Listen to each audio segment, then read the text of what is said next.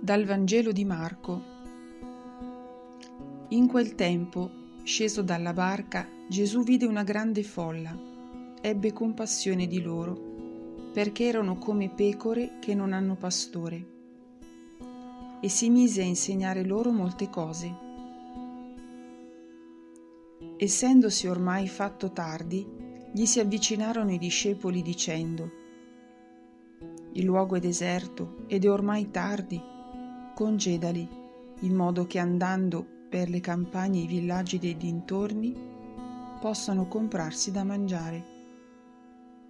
Ma egli rispose loro, voi stessi date loro da mangiare. Gli dissero, dobbiamo andare a comprare duecento denari di pane e dare loro da mangiare? Ma egli disse loro, quanti pani avete? Andate a vedere. Si informarono e dissero, cinque e due pesci. E ordinò loro di farli sedere tutti a gruppi sull'erba verde. E sedettero a gruppi di cento e di cinquanta. Prese i cinque pani e i due pesci.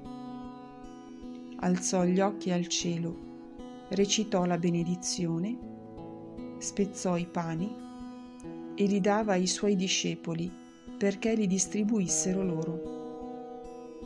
E divise i due pesci fra tutti. Tutti mangiarono a sazietà e dei pezzi di pane portarono via dodici ceste piene e quanto restava dei pesci. Quelli che avevano mangiato i pani erano cinquemila uomini.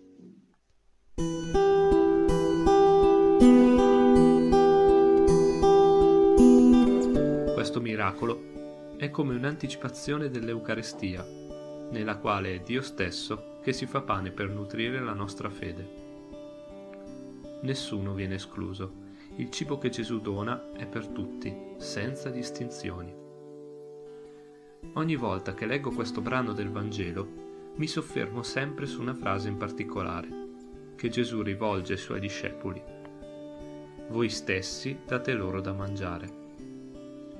Con queste parole ci ricorda che ognuno di noi deve fare la sua parte, che Dio ha bisogno della nostra collaborazione per rendere le sue parole vero cibo per gli uomini, proprio come Gesù che è cibo in quanto parola del Padre.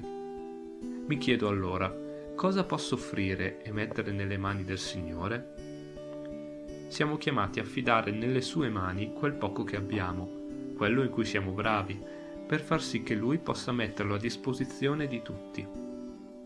Proprio come fanno i discepoli che, pur esitanti, riescono a raccogliere tutti i pani e i pesci che avevano e a portarli a Gesù, il quale moltiplicandoli fa sì che tutti siano saziati.